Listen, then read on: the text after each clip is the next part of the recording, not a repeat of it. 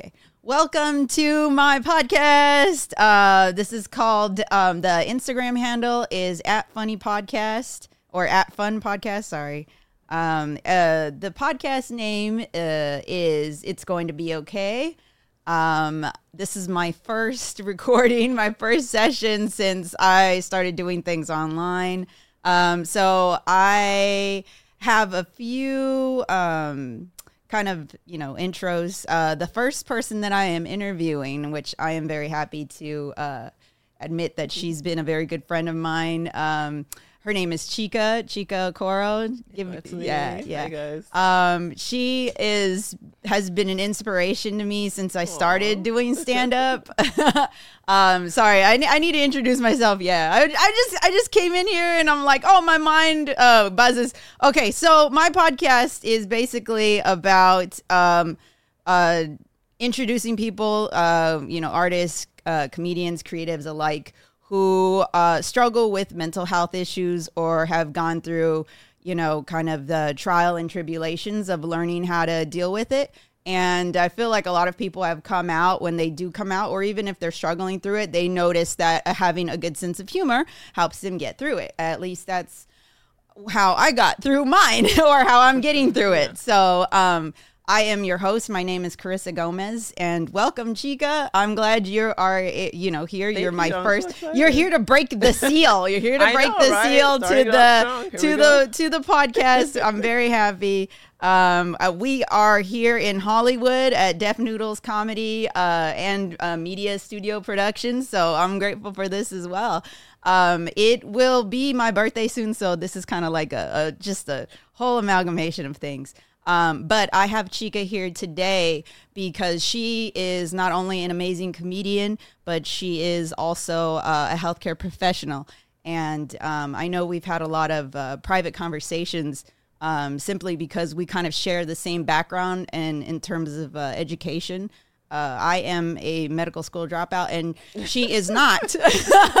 so, uh, so. she went all the way through. She she made it. She made it. Um, yeah, no, I I didn't because you know because of my mental health disorder. I uh, was diagnosed 20 years. I'm just gonna give you a background. I was diagnosed 20 years ago with uh, with schizophrenia. Um, and that has uh, been challenging in and of itself. And all I, you know, obviously when people come up, they look at me and they're like, "Oh, you're very well put together," and I'm like, I'm barely hanging on, you know. um, but I've had a lot of conversations with Chika simply because we kind of share uh, a lot of the things, is specifically in um, knowing how to navigate some of the the medical field and and a lot of the challenges that come with it. And uh, one of the things I think that stands out is just the fact that how um, being a healthcare professional in and of itself is contradictory to your mental health. Yeah. it's counterproductive, I think, It you know. sometimes. yeah. So, uh, give us, um, you know, some of the things that you've encountered um, just being a nurse and, you know, learning how to manage your work, you know, life balance, which I think there is none, non-existent. exactly. So for me, I'm a stand-up comedian here in uh, Inland Empire, Los Angeles area, but my background is an ICU nurse. Um, recently, I just graduated from a psychiatric uh, nurse practitioner program, so I will be treating mental health disorders and also be licensed to prescribe. That's my background, just a little bit. But largely in the ICU, we do have patients that come in, you know, more so like the acute phases, like untreated depression or homelessness or other things that kind of like stack up on top of each other. Like they have PTSD, it goes untreated, then it gets much, they end up in the ICU. It gets Yeah. much worse over time you said acute phases, phases or phases, e- Phases, meaning okay. that it's very emergent, it's very critical. Like there's Oh, okay. the goal is to try to prevent it. Like when everyone says like, hey, if you're struggling, go in and get some help, talk to a therapist. Those are like more preventative stuff. But in the acute phase, it means like they need to be like in the lockdown unit right now. Um, maybe restraints, maybe some type of medication intervention. Oh. That's more of the acute phase. Like you have to treat this right now because it's more so emergent. Oh, Okay. Well, I, I feel like as a patient, I was in acute phase. Yeah. Um, but I was also in an ugly one too. So, so you know, that's yeah, that's just my little my little tidbit about that. Um, but yeah, that's yeah, that I mean, how you have you ever gone from being a patient as from being a nurse to a patient? Yeah, I is it- have yeah, myself, yeah, okay. but nothing, not for in terms of like mental health, just like physically, like being in the hospital for like a knee surgery or you know stuff like that. Um, but I know you were talking about how it's kind of counterproductive to your mental Yes, health. yeah. So I think even for nurses, we're kind of they talk a lot about soft skills like being compassionate, being kind, how to talk to patients. Like those are the soft skills. You know, the hard skills are like doing IVs and like the very specific skill set. But I think a lot of nurses like they expect us to be like overly compassionate at times. Mm-hmm. And I think we were talking about previously, like in terms of how I've always had to de-escalate a situation, Right. Even though sometimes it's to my own detriment. And Yeah. now it's like I'm off the clock. I'm in a situation where I like, oh, I have to de-escalate. But actually, you know what? You're being disrespected. You need to escalate. Do something else maybe instead. Right. So I think that's one of the things that I'm learning is that, okay, aside from being a nurse, I'm also a human being. So how do I navigate both sides? Like when do you turn it off? Right. Yeah, exactly. How do you turn off the people pleasing? The how do you turn that? Like I feel like that, you know, when you when you're in an industry where you're meant to to kind of you're still a human, but you're you're still trying to take care of other humans, you know, and and your I mean, their bottom line is not necessarily yours. You know what I mean? Like, yes, you're there to be paid, but you're not there to make a profit. You know what I mean? And I think that that kind of um, capitalism basically um, makes people think that they have control over someone else. You know that concept of the customer is always right. I I have always had problems with that, um, especially you know seeing my mom and how she would kind of like berate people, and I was like, that's not appropriate. You know, even if you think you are correct. I don't think that you should treat people like that. And I think the same goes with um, you know, you're because your nurse essentially I, I always think of it this way. They have control over the IV drip. You know, like Yeah. you can just fuck someone up and just be like, hey, you know what? They fucking died. like that's I don't have any control over that. Maybe whatever it was that I gave them, they couldn't handle it. You know what I mean? Yeah. And you know, you can just move on to a, another hospital. I don't know. I always I always thought that that that was, you know, strange, but I wouldn't want to piss anybody off, especially my you know my caretaker that would no i've i've seen you know some horror stories and uh i wouldn't want to be on either side. So i didn't you know like i identify with you know what you're saying and i've seen uh other patients treat their caretakers like shit and i'm like dang bro you you are getting yourself into some trouble um And I see that a lot too. I think sometimes like people perceive like nurses. I think because we work the most with patients, like Mm-hmm. they see me the most. Doctors come in and out. You know, pharmacist is barely there. They might come at the end. But in terms of like for my role, I'm I see the patient the most, like the full twelve hours. yeah yeah And I think sometimes patients don't understand. It's like it's in my best interest to help you because I'm gonna have a good day. If Right. you're having a bad day, I'm gonna have a hard Yeah, time. Yeah, exactly. So sometimes I think like I'm trying to stop them from getting a medication, or I can't do this, or she's not giving me that. It's like I don't have control over that. You know, if I had the medication to give it to you, I would. But Yeah. sometimes like pharmacy has to give it to me. The doctor has to order it. So you do see a lot of patients like tend to be agitated about certain things that's not really in my control. You know, Right. especially during the pandemic, I saw that a lot. It's like, and you understand that people are. This is a situation where it has been like unprecedented, pretty much. People are just kind of trying to hold on as best as they can. So you see a lot of anxiety. We saw a lot of depression. Um, family members were passing away, and no one could come in and see them. So it's like you have a lot of those interactions, and it's like, wow, I understand patients are having a hard time. I have having a hard time too. yeah You know, it was a struggle for me, and I feel like for me, like when I wasn't at work, I was just like sleeping, Yeah. like watching TV. I, I didn't like. I felt like I didn't exist. you just most- disconnected from reality Yeah, because that, I- that was your only way of decompressing you know was like Yeah. if i can't shut down at work you know because you're always on then i'm gonna shut down when i'm not at work you know Yeah, hundred Yeah. percent. Yeah so i mean speaking of shutting down uh, i feel like i feel like a lot of people um after the speaking of shutting down after the pandemic because you guys basically went on lockdown in the place where no one was allowed to go you know? And i feel like after that, you know, like going through that, I mean, this is kind of the reason why I dropped out of medical school was basically I felt like if I couldn't, you know, the term, the idea, like if you can't help yourself, how are you going to help others kind of deal. That is true to a certain extent, you know. Um, I think now I'm in a I'm in a better place mentally where I've made it out enough to say, okay, well, I have this knowledge, and maybe if I pass it down in a way to other people, it might help them navigate some of the things that I went through. And this is the reason why I have this um, this podcast is because I think a lot of the stuff that we talk about, nobody does it in a funny way. You know what I mean? Especially because it's kind of like a lot of people get sad and, you know, uh, they get triggered. And um, yeah, you're allowed to do that. You should. You should be because um, I don't think. I don't think this is being spoken about enough, you know. Um, and I know everyone's like, "Oh, we need to have this discussion. We need to have this," but when is the right time to do it, you know? And there, th- th- th- there's just always so many factors that go into avoiding, um, you know, some of the important parts of taking care of your health. And I think a lot of the reasons why now i'm going to touch on on this basis where a lot of a lot of people particularly minority groups uh, will avoid going to the hospital because yeah. there's this huge stigma not only because yeah it costs a lot of money obviously it's ridiculous the amount of money that it costs just to uh, look for a therapist or even just trying to find a therapist you have to get uh, I feel like you have to go through a psychiatric evaluation to find a therapist, you know? Yeah. so it's just it's it's like why jump through all these hoops? Like by the time I even find my therapist, it might be too late. I might have well fucked up the 405 trying to, you know, take my life into my own hands, you know, kind of deal. And that's and when you hinted on in terms of like the racial disparities piece, like even for me being a nurse, yeah. you know, and I even talked to you like, "Oh, hey, I think I should also talk to someone at some point."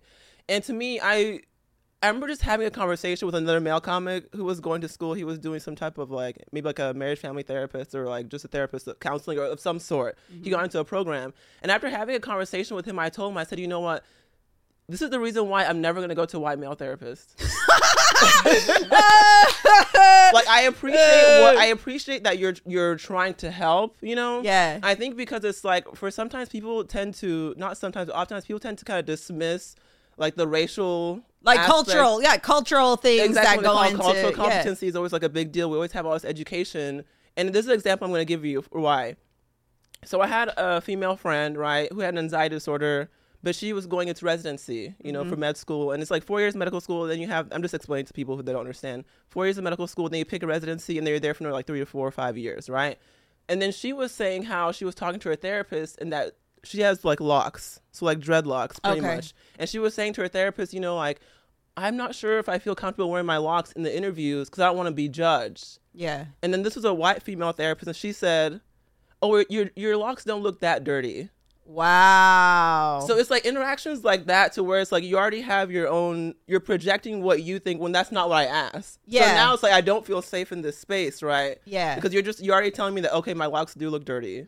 So now I'm now I have this like reoccurring thing of like, okay, people are gonna judge me harshly, even in a therapeutic setting mm-hmm. or even like in an interview. Yeah, and you feel like you have to kind of adjust. Yeah, basically so, by getting that bias, it's like a bias confirmation. You know what exactly. you just said. You know, yeah.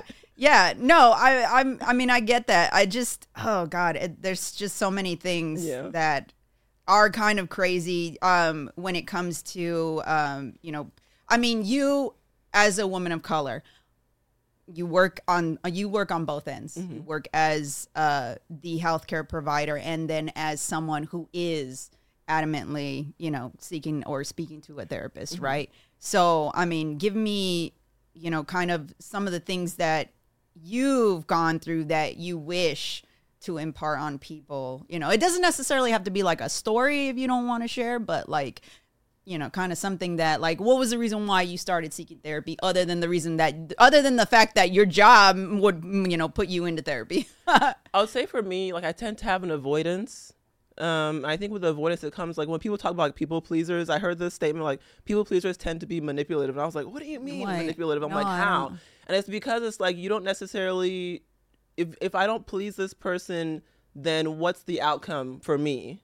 So it's like now I'm trying to take control of the situation. I'm trying to change it around so that I'm avoiding some negative situation. Because if I don't please you, then I'm assuming there's going to be some type of negative thing that's going to happen to me. I think the person that gave you that projection was, was probably a narcissist. I, I, I was, feel like they were. And yeah, that's the thing okay. too. I think it's trying to find both. Whereas to me, I feel like I haven't found a balance. Right. Like, am I doing this because I want to do it, or am I doing this because I feel like I'm too? I feel like I have to do it. I feel like this is an identity piece the thing I know about myself is that I'm really good at helping people. Mm-hmm. You know, I think that's something I'm really proud of, and people like reinforce that too. Like, oh my gosh, Chika, you're so nice. you do such a great job. So then it makes me want to keep doing it. But is it actually beneficial to me? Or is it actually a detriment? I Yeah, and- able to find the balance between that. I get what you're saying. I I've had kind of you know the same um, problem too, where you're trying to differentiate how to because you're you're naturally a compassionate person. I get it. This is this is kind of the reason why you know I wanted to get in the healthcare field, or why people have suggested that I should go back and do it.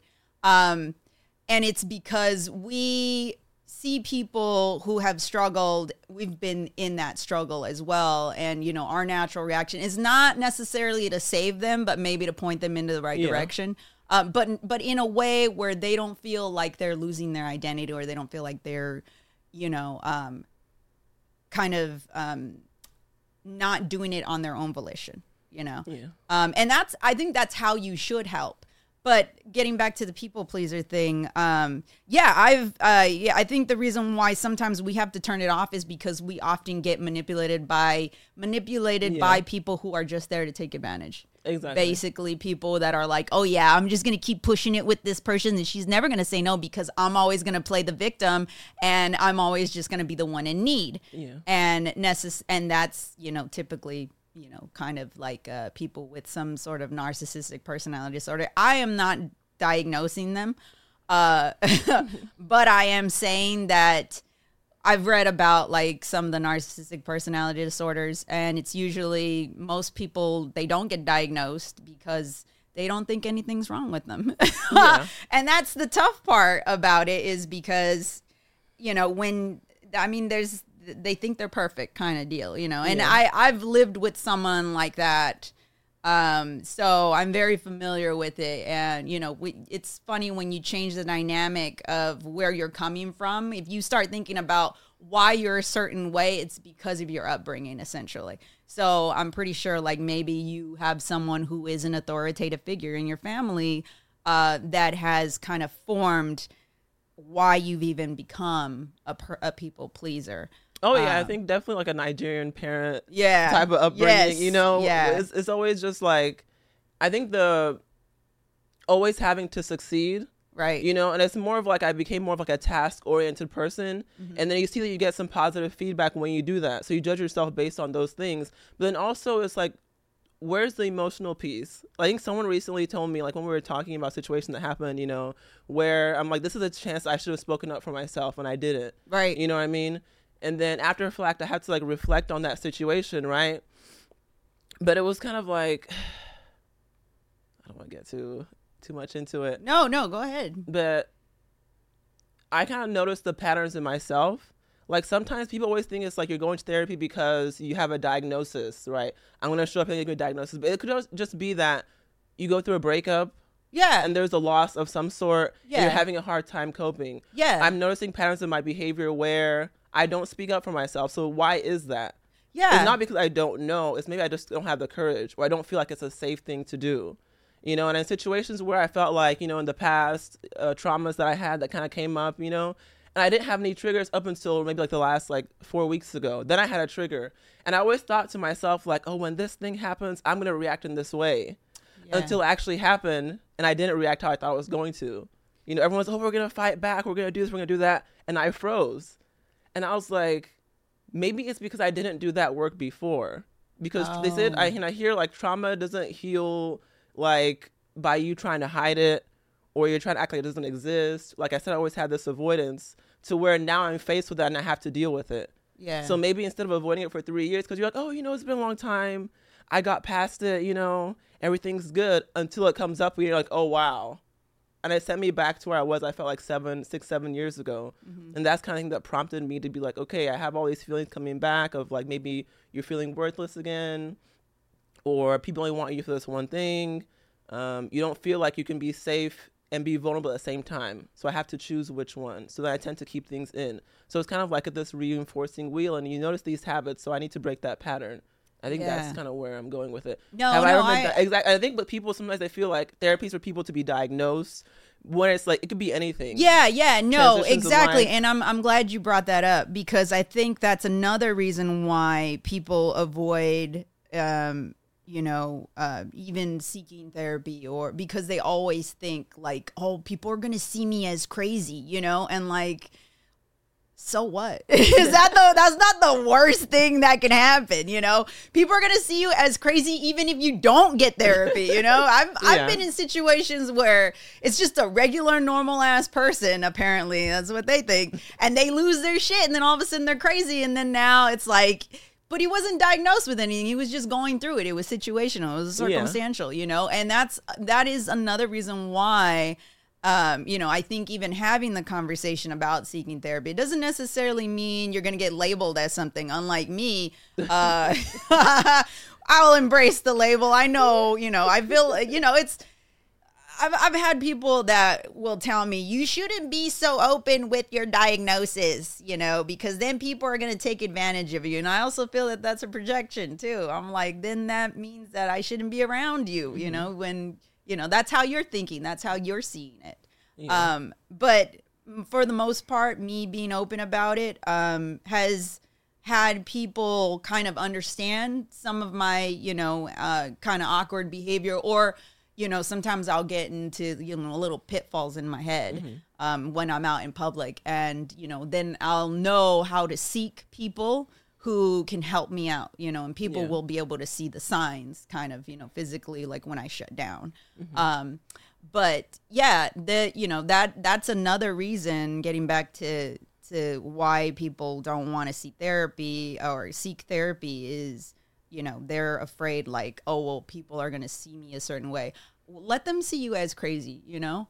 Let them. And I think that's the thing too. It's like they, I think someone's like, "Oh, I have friends I can talk to. I do yoga, and that stuff is great. There's all these things that we can do for mental health, but at the same time, I think having a space de- designated just for your healing, like Mm-hmm. I'm gonna spend an hour just to heal, just to learn, just to grow. I think that's also really important because our friends are also not therapists. You know? Yeah, and, and our partner may be great or maybe not so great. Yeah. and they're maybe not, maybe they're not safe person, right? We've been in a situation where it's like, yeah, yeah, well, know- you have at least you haven't found out. You know, you're like, I'm still trying to, yeah, Yeah, You're still trying to figure things out with the with the right person. But yeah, go ahead. exactly. So it's like just having a space to where it's like, oh, I should address this thing here, mm-hmm. you know, and it's like life transitions. You know, maybe moving from one place to another, you're feeling alone, you feel isolated. A lot of people had that during the pandemic. You know, Yeah, they didn't well, really uh, have close people that they could talk to, they just felt isolated. And you saw like mental, and you saw people start to cope in different ways. You know, maybe it's alcoholism, or maybe it's the mushrooms and the weed, it's the video games, it's the comfort food. Sorry, that's me. Yeah. So everyone has like all these things that we do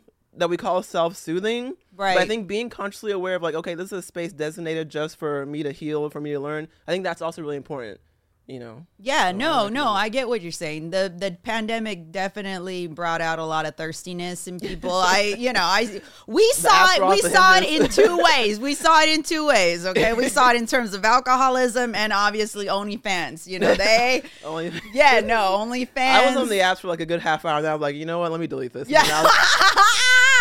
I, wow. Okay. I thought no. it was depressed, and I saw a couple characters. Like, yeah, I think I'm good. I You're I'm good. like, yeah. I think my coping skills are a little. I think maybe taking to the bottle is a lot better Yeah. than uh, taking or just be on the apps, and you're like, you know what? I'm not that bad actually. And then yeah, yeah, compared to this, I exactly. You're like, let's pretty- just trash Yeah. this. Uh, you're like, I'm not that desperate. We're gonna come out of this. We're gonna be fine. Yeah, exactly. Speaking of coping mechanisms, um, what are some of the things you've used? You know, for you, you know, self-soothing. Obviously, we all have our own things. You know, I'll go over it, but you, I want you to go over yours first. for me, I would say, like, I anytime I get really overwhelmed Mm-hmm. in general, I would say I have like the basics, which is like the simple things that we can do like right now. You know, as we're waiting to get to therapy or whatever that is, we're waiting for that. You know, whatever. It's trying to get enough sleep, eight hours of sleep, eat a balanced diet, move my body. Yeah. You know, because I think once like you're laying in bed because you, don't feel good, you don't want to get out of bed yeah. right? And like when people talk about like being depressed and you don't want to get out of bed, then when you for me to get out of bed, it feels counterintuitive. Like why would I want to get out of bed if I don't want to? But you actually get out of bed so that you feel better. Yeah. You don't wait to feel better to get out of bed. So even though I don't feel like I want to do anything, I still try to keep a routine. Go and take a walk, move my body at some point is really beneficial to me because then I just feel better. Yeah, know? yeah, no, I I know that feeling. Um, before this was before the pandemic, before everybody was like, "Oh, I'm not leaving my house in my pajamas," kind of deal. Um, I went through like I I've went through like depression on a scale where I didn't leave my house, you know, for and nobody had to tell me you shouldn't leave. You know, it was just me not leaving uh, my house. I weighed like 260 pounds. You know, uh, that was my heaviest. Mm-hmm. Um, and I didn't leave my house. I was I was always in bed, and I remember my mom, you know, coming in and saying you gotta go and find a job. You're lazy, you know, and this and this and that. And I was like, nah, I'm not lazy. Uh, and she's like, I'm not lazy because I stay in my bed for so many hours, longer than most people. I said, technically, I'm an overachiever. Okay, I'm overachieving and sleeping. Um, but the thing that you're saying about you know getting out of bed and moving, um, sometimes when you know when you're in a depression you're just like man it's not even worth it. Fuck it. Like mm-hmm. i don't care you know i yeah. Um and for you to kind of you know differentiate at that point i think that that being stuck in my bed made me even more cynical oh yeah you know because you're like oh fuck like is it even worth it mm-hmm. you know and you're just you're just sitting there waiting for yourself to die. that and you know, I I went through that forever. I went through that for like 7 years. Mm-hmm. I was in my bed and I was just waiting to die and then it it did happen. Uh, I got a blood clot in my leg. Oh. And then yeah. I got a I got one in my lung and uh and it was it was for the dumbest thing too. Uh, I slipped and fell in my bathtub um because I was drinking pickle juice. I'm, so, I'm sorry. It's just I, that's I, that's the depression will make you drink pickle. Yeah, well, pickle depression juice, will make you. That was my coping mechanism. Was the pickle juice? Was the pickle juice? Because that made me feel good. You know, I was like, this is great. I love the flavor. I just don't ask. Um, I mean, you could ask later on, put it in the comments, I guess, and say, hey, I drink pickle juice too, and we can trauma bond. You know. but yeah, I've been in some weird places mentally where, you know, all I wanted to do was lay down and drink pickle juice. Apparently that causes blood clots. but yeah, so, you know, getting, I guess we got off subject with the. Oh, the, yeah, you were asking me yeah. what else I do. And I think journaling, I think, is big for me. Right, right. You know, I think sometimes, even like with my comedy, people are like, oh, you have such dark material. I'm like, do I? and I'm just like, because I, when I, sometimes like I write like if I get really annoyed with something, yeah, I have to keep I keep writing about it until I'm like, okay, I'm done. Like I got it out, and then I rewrite it into a comedy, and then I rewrite it for like the audience. Right. But the first draft is always I just write for myself, and then I feel like I'm preoccupied, and then I think of it. And then I feel like humor, like we said, yeah, humor coping mechanism, coping mechanism. So that I always it's always like where I filter out through. You know what I mean? Yeah. Like if something dark really happens, something sad happens, then it's always gonna filter out into comedy because I like to write comedies. You know yeah, I mean? yeah. I like to have like a dark comedies, ending. dark comedies like uh, uh, Dante Alig- or I, am I reading? Am I saying the name right? It's a it's a literary reference, but I'll look it up. um, but yeah, yeah, you write dark comedies. I I get what you're saying. I get I guess like all of our material comes from just comes from something. Comes from just writing for therapy because that I yeah, feel like just, yeah, I mean that's how it started for me too, you know, and and it helps though. Like you, you it, find like I feel like there's like you're. I feel like I'm digging for an answer, and then eventually I'm like, there it is. This is the thing. Yes, yeah, yeah. Well, it helps, but it also pisses off your therapist. Oh, yeah. You know what I mean? Because I remember I I feel like I first started doing stand up in therapy, you know, and my doctor was like, "That's not a very healthy way of looking at it," you know.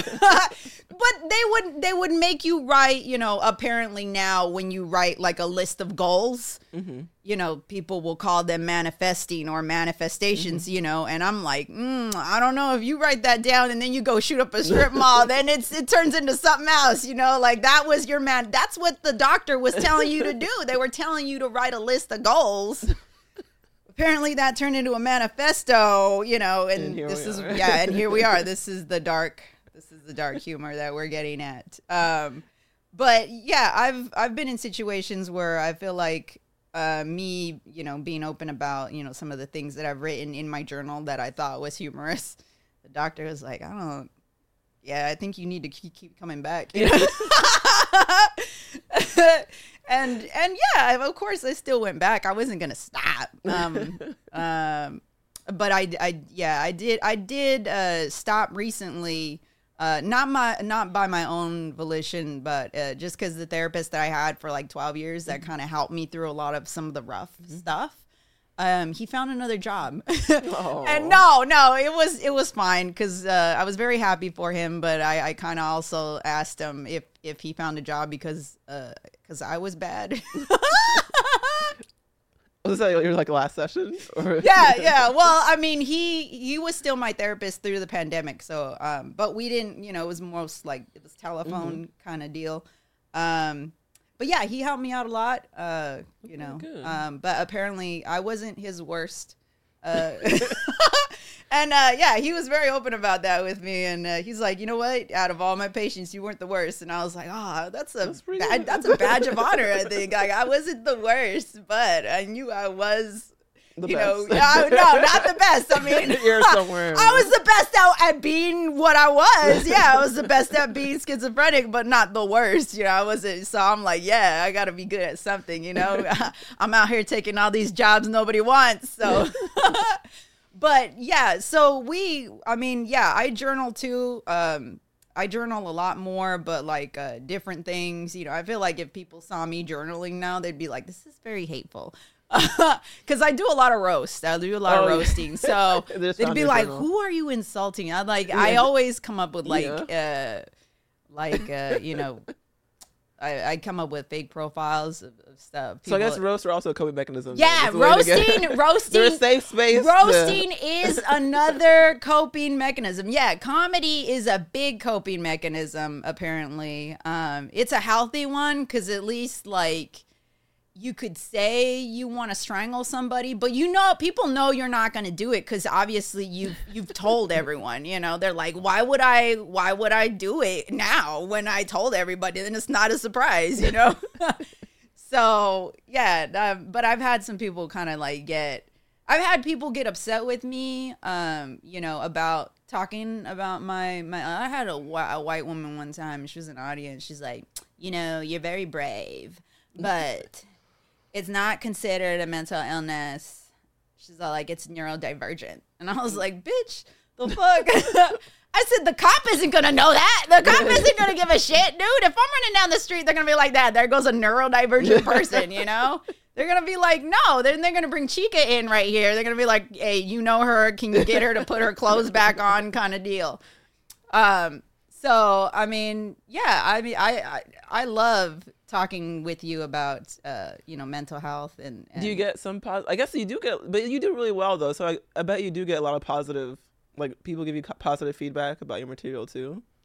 I do. I do get I I get like a mixture of it's strange. I get a mixture of like people who are like they will agree with what I'm saying, but then they'll like shoot at me like it's still not gonna hurt. I'm like, the fuck? Like, yeah, I was just vulnerable with you on stage, you know, and then they come and they insult me afterwards, like I'm gonna like that shit. I'm like, motherfucker, that still hurts. I know. I was like, when I'm on stage, it's fine. Like when I get off stage, I'm actually a real person. Too. Yeah, So, like- yeah, yeah. That's the same thing. It's like when once you clock off, like you have a on and off switch. You're like, once you clock off, you're done. You're still a person, you know. You're like, you're like, you're trying to fuck with my misery.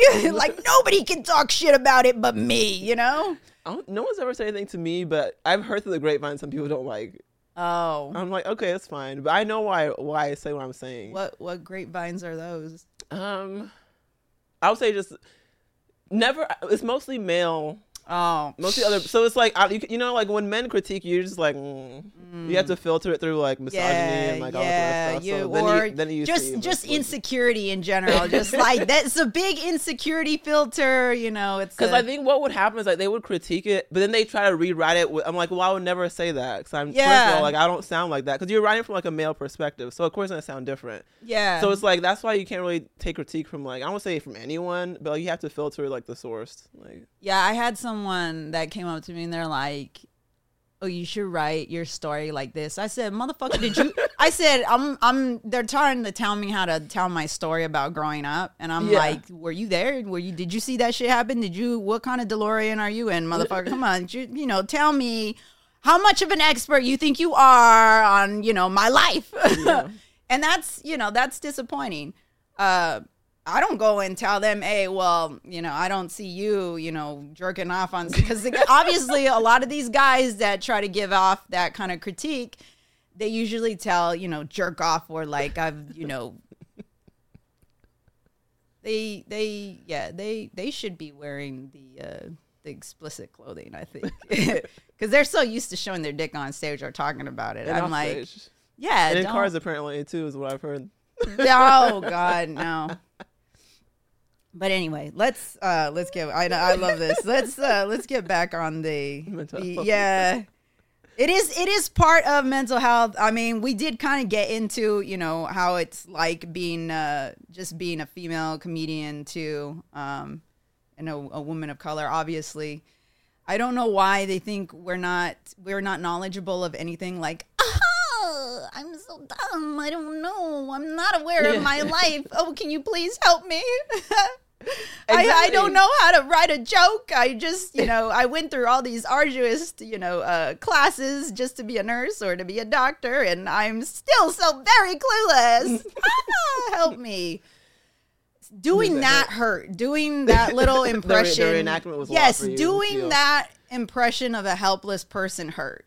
I think you know, um, because even though yes, I do have a mental illness, I know I'm not helpless. I Yeah. I, yeah, yeah, yeah, and I think that that's kind of something where a lot of people mistaken people that are very in tune with their feelings. They mistaken it for weakness, Mm-hmm. and that's not what that means. You know.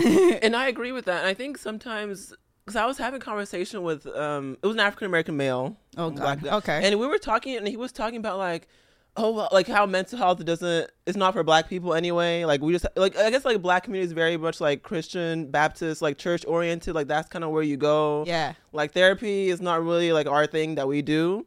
And I was encouraging him to go. And Right. he was like, oh, but you know, like if I go to therapy, then people are going to look at me differently because men are supposed to be strong and this and that. And I'm like, well, if you subscribe to that, but no one, ha- you can go to therapy and no one has to know. Right. Right. Yeah. And the thing about it is, like you said, you're not helpless. Yeah. And I think like the answer, if, if I felt like the answer, let's say to my depression or to my anxiety was out in the world somewhere, you're going to be constantly chasing something. Right. But at some point in therapy, they kind of let you know that you have to empower yourself. And that's where you find control over your situation. Like, okay, I can make these choices, therefore I do have some control. I'm not a helpless person. Yeah. I think that's one of the things that we've seen is like patients when they feel really helpless, like we said, that's really dangerous, especially like when it comes to depression. So like when they have just a slight like degree of, oh, I can do this for myself, that means something. It actually means a lot. Yeah, that means you're not helpless. That it- means you can actually make different choices. So I think that's really important. too. Exactly. It does. It does mean a lot. Um, having a sense of autonomy means a lot for people, and you know that's kind of. I mean, I'll touch on the the Yeah. thing about um, going back to minorities and then Yeah, and I then males. Um, but that sense of autonomy, I feel like that you know kind of helped me more uh, when I realized, oh, I'm I'm an adult. I'm in control. You know, because when you're getting um, help specifically for the diagnosis that I have, um, a lot of people will try to make decisions for you because they think you're not capable of doing it for yourself and i think that that is a Yeah. toxic way of dealing with people with patients you know um and you know kind of getting into like i've been hospitalized multiple times and what always gets me is when they make you sign the all these paperwork you're signing your rights and all that you know you're basically signing your your mm-hmm. autonomy away to somebody else so they can Yeah. care for you the one that always struck a chord with me and i know like this is a sensitive topic that I've actually uh, kind of touched on is the the whole gun control thing, where you know you're like, well, if I've been admitted into a hospital on a 5150, I cannot own a gun, I cannot be around guns, that type of thing. And yes, I do agree that that that is true. You shouldn't be around them, but at the same time, that seems manipulative because you're not those people that are signing that paperwork they're not necessarily of sound mind and body. Like how mm-hmm. why are they there to make that decision? Mm-hmm. You know don't make them sign it until like let's say they get out of the hospital. They're like well we know you've been in the hospital and we need you to sign this paperwork until they've reached the point where they can make that decision. You know Yeah. by law please sign this now that you are of sound mind and body because I've been in, I've been admitted. I've just signed shit just because you know yeah. I didn't know what it and said. that's one of those things too. Sometimes, especially like if, especially when it's like, it's like when they're forced to be there Yeah. versus like when they have a choice. And Yeah. then they have to. You know what I mean? So Yeah. it's like. Well, in order for us to help you, we need you to sign this. Otherwise, Right. we can't do anything because then we're gonna, you know, what I mean, it becomes like that whole like liability type Yeah, of yeah, yeah. situation. You could- so I get what you're. yeah, exactly you you're could saying. basically be giving the power of attorney to just some fucking rando there in the hospital. You know what I mean? and uh, they're like, "Hey, well, when she leaves, I fucking own her. You know, her ass is mine." I've always thought about that too, and I just think that that's kind of that. That's another fucked up thing. I know, like, it's just not necessarily like everybody's always so quick to say, yeah, the mentally ill are the reason why this and this and that happened. But I don't think anybody's like really going into, you know, trying to take care of it, you know, at least in a in a political way or mm-hmm. even just in a practical way. Not, you know, not even politics aside, you know, like where I I know that the mentally ill are always the the people to take the brunt force for you know everything that goes wrong. It's kind of like we're the ISIS of the country. You know what I mean? Like we got to claim it. I think we got to claim it. You know, like yeah, I did it. so now I'm always just admitting a fault in everything that I do. You know, like if, if something goes wrong, like yeah, the mentally ill did it. I did it. I know it. I know it. Sometime in my life, I must have done it.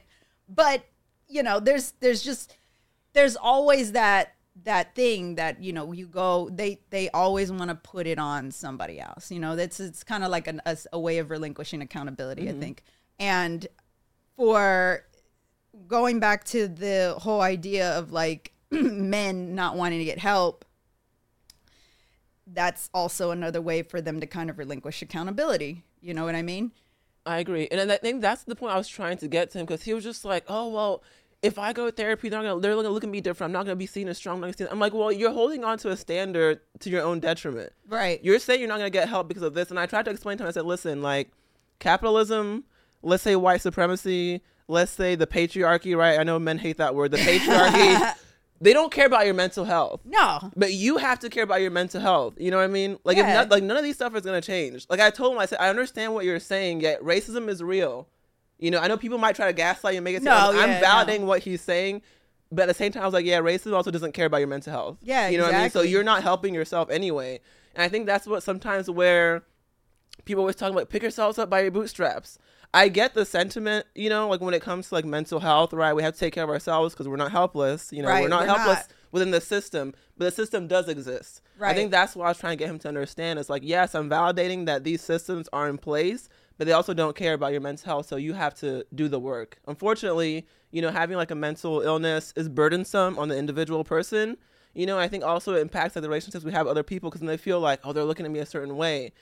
And even though it's a burden, it's still that extra work that we have to do for ourselves, you know? Yeah, yeah, that's that's uh that's a lot of the things that I, you know, encounter. I think that's where a lot of the a lot of the anxiety comes from and just finding, you know, the right person that you can talk to, that you can Yeah. open up with, you know. And and that comes with the challenge of you know, um, taking your mental health into your own hands, you know, because you're like, now I got to go through an interview process and now I got to be with these fucking doctors and now I got to be vulnerable. And And that is hard. But the thing about it is like it's so much harder to be vulnerable with an unsafe person. yeah, yeah, because they don't care. 'cause Because there's care. nothing, yeah, there's nothing in it for know, them. Like I They're said, like, you might have a partner. Maybe you have the best partner in the world, but your partner's not a therapist. yeah, Or you have the worst partner ever. So now you're confiding in a person that's going to use it against you in six months. Yeah, no. Well, because they have nothing writing on it. They're like, oh well, whatever. You know, it's like you if you want a therapist, talk to the fucking homeless guy in the corner. You know, and then he, as long as you give him a he, dude, I swear to God, if you open up emotionally, he will not ask you for money. You know, he's just gonna be like, fuck this, I'm not here to listen to that shit.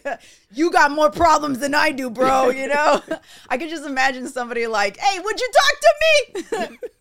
they take off, you know? They're like, I'll do it for a dollar. I'm like, really? that's a challenge right there. Um, yeah. But yeah, that, that, that, yeah, that's, yeah. So I feel like getting through, you know, a lot of the things just, it takes a certain level of self-awareness and Yeah. that that's where the mental work comes from Yeah. is realizing oh yeah hey i have these behaviors i mean diagnosis aside you don't have to be like me you know, Mm-hmm. diagnosis aside, it's realizing that you have these behaviors um, that you kind of want to address because you realize that they're not beneficial for you anymore. They're they're no longer helping you, you know, move forward, even just as a person, or like there's no growth going on. And I've I and I think that that's where a lot of the depression comes from. Is it's just you being stagnant. And, think- and, yeah. and yeah, and a lot of people aren't willing to say, "Oh yeah, I'm depressed because I feel stagnant," you know, because Mm-hmm. then that would require you to just reassess your whole life. Yeah. And some people just get complacent with where they are. And yes, while that's a good thing to be comfortable where you are, but it's also if it's going to make you depressed, assess your behavior, Yeah. assess your life. What's the what's Exactly. the worst thing about changing? And that's one of the things that we assess for. Like we often assess for insight. Like, does this person have a self awareness that their behaviors are problematic, right? Mm-hmm. Because we can talk to people about having like an addiction or depression or anxiety.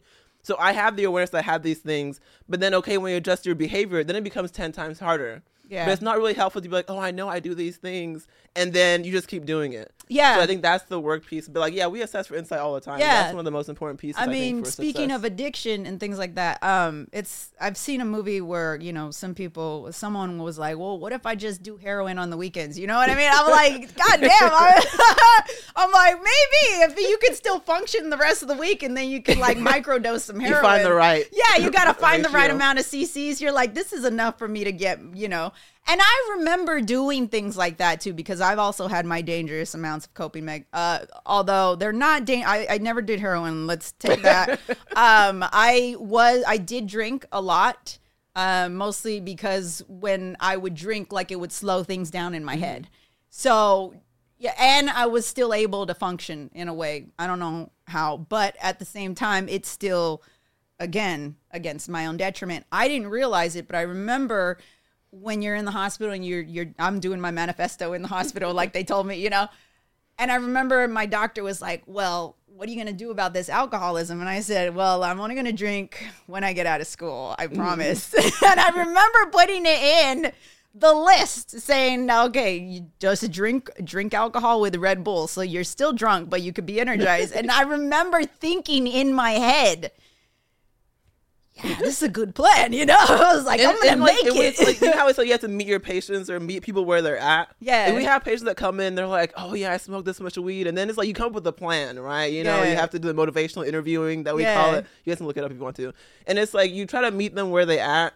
So it's like healthcare workers and like um, therapists, like we're kind of we don't make you do things. We're trying to come like alongside you as like a support. Yeah. Sometimes like people are like, oh, they're trying to make me. Where it's like, okay, no, I'm trying to support you in your decision. Yeah. And it's like you may not do 100%, but okay, 20% is good for now. Yeah, You know, then we yeah. set goals over time. Yeah. So I guess that's why that question is, well, how do you feel about this comes up. You know what I mean? And I remember my therapist doing that shit to me and she was like, Well, how do you feel about drinking Red Bull while you're at school? And I say, Hey, I'm not driving, you know? and that that was my reasoning behind it. Um it wasn't it wasn't the best, you know, and and now I realize it. I realize it because now I'm and this is what I mean where I work hard, like I work out Yeah. hours on today i missed it i missed a day just because it was busy and um but i i work out shout out to my personal trainer thank you for helping me um Shout out. yeah i work out uh a lot i work out a lot uh, mostly because i want to shed the skin of my depression and you don't you don't realize it you know you're i you you get in your head when you're working out too like that. Yeah. That that I mean, I know you know because you you you you you come from an athletic background too, you know. So, um, I mean, there's just it's just yeah, a lot of mental because like it's like your mind. They say like your body will quit before your mind does. You know, Yeah. so it's like you have to like just push yourself. yeah. And then when you see that you can do it, it's like, oh, I can do the hard stuff. I wanted to quit five minutes ago, but I'm still here. So it kind of Yeah. like reinforces, you know. do you like, ever get healthy you ever get anxiety attacks while you're running? Because sometimes Who says I run? That was a lot. That was No, a big no. assumption. no, I mean, okay, because I, I always think that when people are they're doing all the machines, and I'm like, okay, because I remember in high I'm school, like a power walker. I know. No. Okay. uh, when I was in high school, I had a friend that was in track, And I remember she used to tell me the thing that would make her run faster was she would imagine dogs chasing after her. And I was like, that's just because we live in the ghetto, bro. Like that. like that has nothing to do, but I guess it worked. You know what I mean? And I imagine that. Like I never ran track, but I remember being on the level because I remember she told me, "Why don't you run track?" Because I used to be able to run a mile in 6 minutes when I was younger. Yeah. Um, but I was also, you know, very thin and frail, and I want to get back to that. the The quickest that I can run a mile now is like maybe nine minutes. That's pretty good. Yeah, you think I'll so? do. I was like a walk one, run one. Even though I ran track, Yeah. I'm like I'm saving my energy. Yeah, no. I I uh, look, I love running. It gets me like a quick dopamine hit, you know. Mm-hmm. Um, but I also I yes yesterday speaking of it, yesterday I had an anxiety attack while I was at the gym. I don't know why. I just just stuff that'll go through my mind. I'm like, why am I thinking this?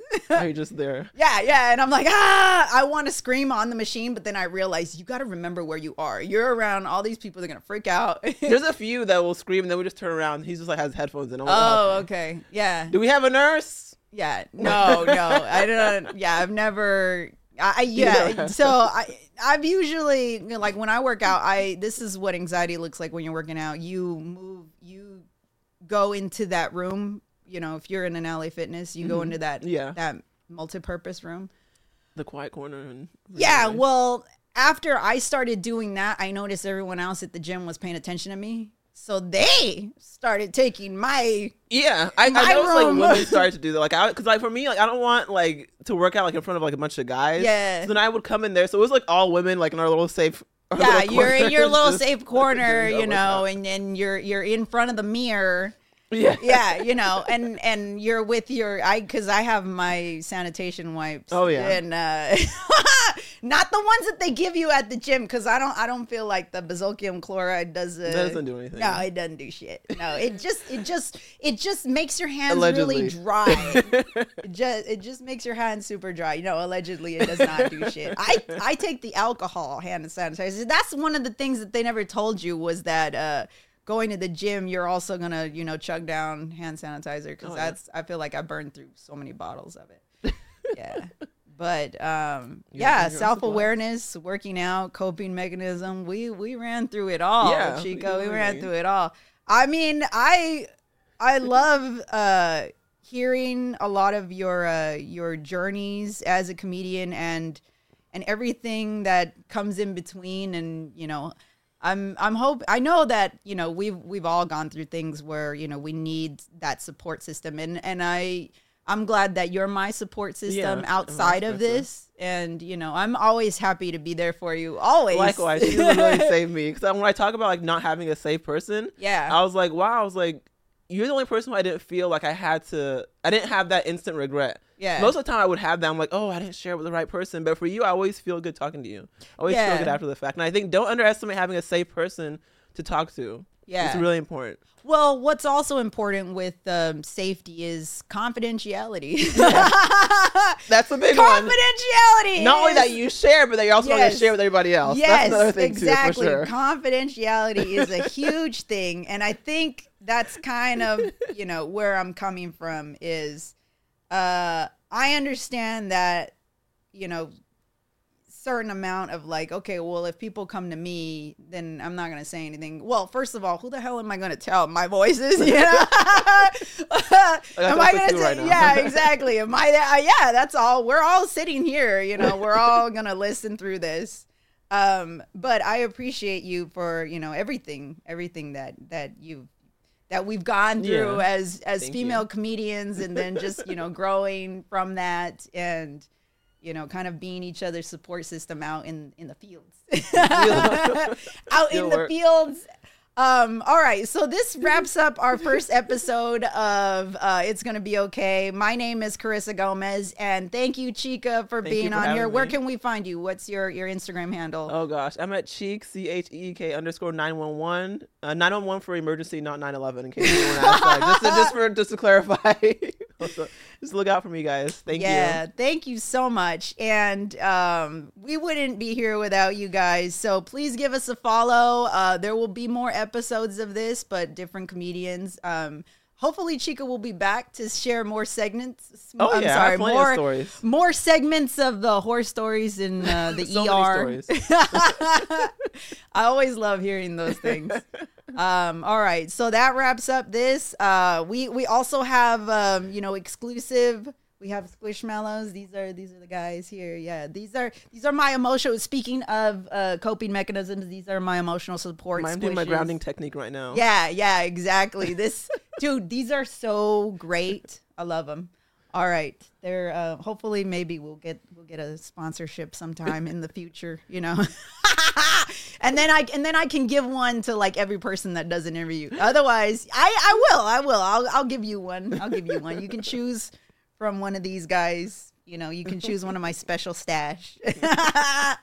uh, you can get this one, maybe. I don't know, whichever one you like. All right. Thank you very much for listening. My name is Carissa Gomez. I hope you guys have a wonderful evening and uh, keep tuning in. We'll keep having more. It's gonna be okay. it's going to be okay. Remember, it's going to be okay.